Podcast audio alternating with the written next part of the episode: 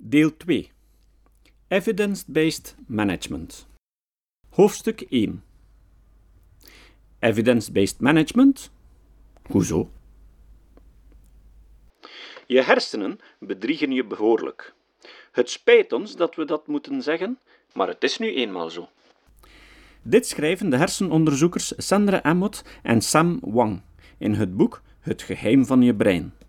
2008, bladzijde 26. Wat verder, bladzijde 34, leggen ze uit waarom dit zo is, maar ook waarop we moeten letten.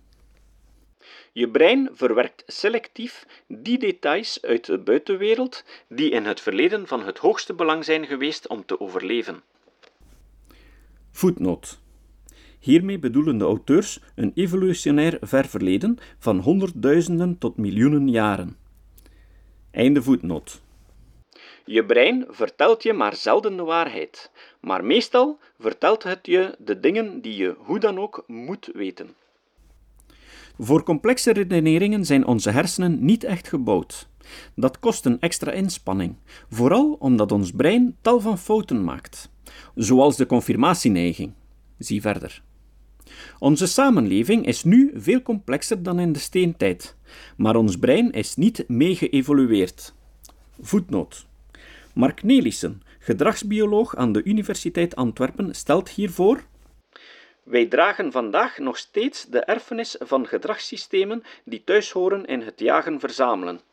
De bril van Darwin, Lano. Einde voetnoot. Daarom hebben we vooral in bedrijven en organisaties een andere aanpak nodig. Een evidence-based aanpak. Wat is evidence-based? Evidence-based management is het overbrengen van resultaten uit het wetenschappelijke onderzoek als basis en uitgangspunt van allerlei managementpraktijken. Rousseau 2006, bladzijde 256.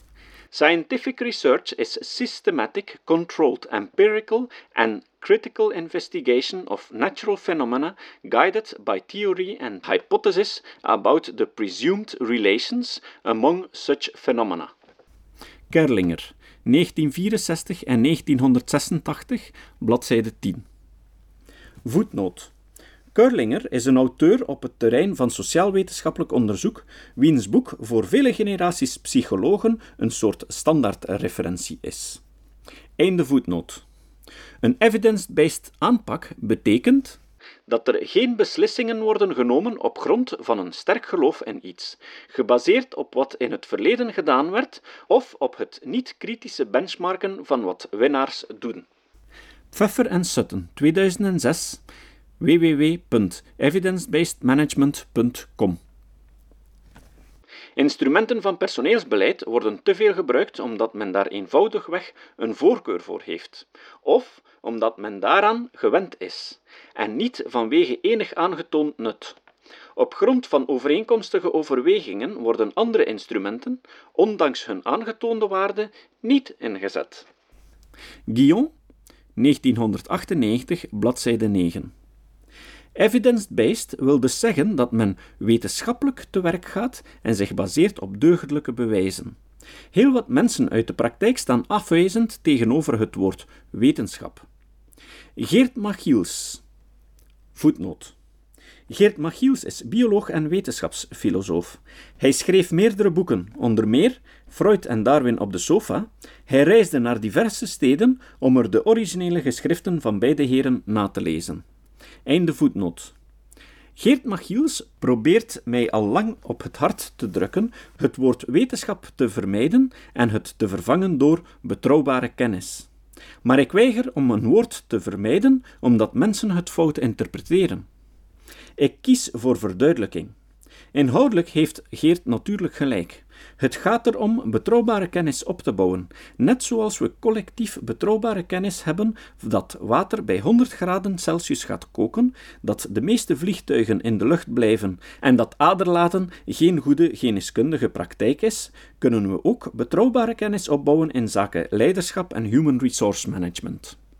Mensen beweren vaak dat wetenschappers elkaar te veel tegenspreken of dat je met statistieken alles kan bewijzen. Een van de grote verschillen met pseudowetenschappen is nu juist dat wetenschappers hun eigen verklaringen en modellen permanent en in het openbaar ter discussie stellen. Een echte wetenschapper is immers op zoek naar het ontdekken van de waarheid, al is die in sommige gevallen moeilijk te vinden. In vakgebieden zoals de biologie is de waarheid al grotendeels ontdekt, in het bijzonder de mechanismen van de evolutie, onder andere seksuele selectie, genetische drift enzovoort. In tegenstelling tot de pseudowetenschappen en het gros van de commerciële modellen is vrijheid van gegevens en openheid in publicatie. Daarom ook dat serieuze wetenschappelijke tijdschriften een publicatie eerst onderwerpen aan een peer review, waarbij vakgenoten streng en kritisch, en vaak anoniem, toezien op de methodologie en de conclusies. Dit is typisch aan echte wetenschappelijk onderzoek. Dit soort discussies helpt de wetenschap vooruit en bevordert het falsifiëren, een noodzakelijk proces ter compensatie van ons hoge, feilbare brein. Als je een pseudowetenschapper daarentegen kritiek geeft op zijn model of methodiek, dan word je al gauw verweten niet open te staan voor zijn ideeën of te zeer te geloven in de positieve wetenschap. Een bizarre redenering, want wie open staat voor ideeën wil juist graag kritiek ontvangen. Voetnoot. In sceptische kringen, waarin ik het liefst vertoef, hoort men vaak het advies: Je moet een open geest hebben maar niet zo open dat je hersenen eruit vallen. Dit is een parafrase van het citaat van de Engelse filosoof Bertrand Russell. Keeping an open mind is a virtue, but not so open that your brains fall out. Einde voetnoot. Betrouwbare kennis is gebaseerd op volgende uitgangspunten. 1. De bronnen, data, cijfermateriaal, zijn toegankelijk voor andere wetenschappers. 2. Onderzoeksresultaten worden door andere wetenschappers onafhankelijk van elkaar en in meerdere landen opnieuw verzameld en moeten leiden tot dezelfde conclusies. Dit noemt men replicatie. 3. De onderzoeksmethodes en conclusies worden voorgelegd aan internationale experts in het domein. Dit noemt men peer review. De toptijdschriften hanteren zelfs de blind peer review. Dit betekent dat de wetenschappers die een artikel moeten controleren en beoordelen, zelfs niet weten wie de auteur van het oorspronkelijke artikel is. Deze methode leidt ertoe dat slechts ongeveer 30% van de ingediende artikelen door het screeningproces komt. Voetnoot. Bijvoorbeeld werden in 2005 343 studies ingediend bij het tijdschrift Social Problems. Er werden slechts 9,7% of 33 artikels aanvaard. 4. In een ideale wetenschappelijke opzet, hoewel dit voor de sociale wetenschappers naar eigen zeggen moeilijk is, zal men trachten zijn hypotheses te falsifiëren. Dit betekent dat men op zoek gaat naar bewijzen van het tegendeel. Falsificatie is de methode die de overleden Britse wetenschapsfilosoof Sir Karl Popper propageerde. Eén bewijs van het tegendeel is voldoende om een hypothese te weerleggen. Zo dacht men bijvoorbeeld lang dat alle zwanen wit waren. Dit was een hypothese.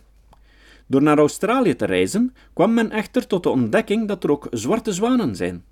Dus de hypothese dat er alleen maar witte zwanen zijn, werd daardoor weerlegd. Deze manier van werken is heel belangrijk, omdat ze een tegengewicht biedt voor onze biologische predispositie van confirmatieneiging. Dit is de neiging om die informatie te selecteren die onze mening of onze vooroordeel bevestigt, terwijl we alle informatie die deze tegenspreekt eerder zullen negeren. Een wetenschappelijke theorie wordt gezegd falsifieerbaar te zijn als het mogelijk is een experiment of observatie uit te voeren, waardoor bij een bepaalde uitkomst die theorie kan worden verworpen. Goede vragen om zich dus te stellen zijn: Kan ik deze waarnemingen wel vertrouwen? Zou het kunnen dat ik een fout maak? Zouden andere verklaringen mogelijk zijn? Welk experiment zou ik eventueel kunnen opzetten om dit te testen? Wat zijn de verschillende mogelijkheden die ik zou kunnen uittesten? Hoe goed zijn de bewijzen die ik nu heb? Hoe goed passen de bewijzen bij de vorige ervaringen met dit soort problemen? Voor psychologische tests gelden enkele bijkomende vereisten. 1. Er is aangetoond dat de theoretische grondslag deugdelijk is. 2. De vragen die de theoretische constructen meten, moeten een voldoende interne betrouwbaarheid tonen. Tussen haakjes, alpha-coëfficiënt van meer dan 0,7. 3. De vragenlijst moet valide zijn. Voetnoot. Meer informatie hierover vindt u in mijn eerste boek, De Hagerbollen. 10 populaire praktijken doorprikt. Of via de website www.cls360.com. Einde voetnoot. 4. De test-hertest betrouwbaarheid moet hoog zijn. Dat wil zeggen dat men na bijvoorbeeld een viertal weken bijna dezelfde antwoorden van de testpersonen krijgt. Voetnoot. Dit is net lang genoeg om er zich niet te veel meer van te herinneren en kort genoeg omdat er zich geen drastische wijzigingen in de persoonlijkheid hebben voorgedaan. Een andere emotionele beleving, ziekte enzovoort, kunnen natuurlijk wel impact hebben bij sommige testpersonen. Einde voetnoot. Mensen denken wellicht dat evidence-based praktijktoepassingen al lang bestaan, maar niets is minder waar.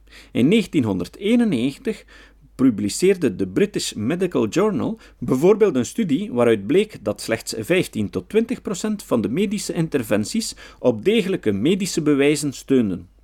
Het duurde nog tot 1996 voor de meeste Britse medici hadden gehoord van Evidence-Based Practice, EBP. In de verpleegkunde heeft EBP pas sinds 2000 haar intrede gedaan. In de psychologie worden sinds enkele jaren ook verwoede pogingen gedaan, maar er zijn nog altijd veel therapievormen die niet gebaseerd zijn op deugdelijk onderzoek en onderzoek ook afwijzen. Samengevat, Evidence-based management betekent dat men bevindingen uit wetenschappelijk onderzoek gebruikt om beleidsbeslissingen in een organisatie op te baseren.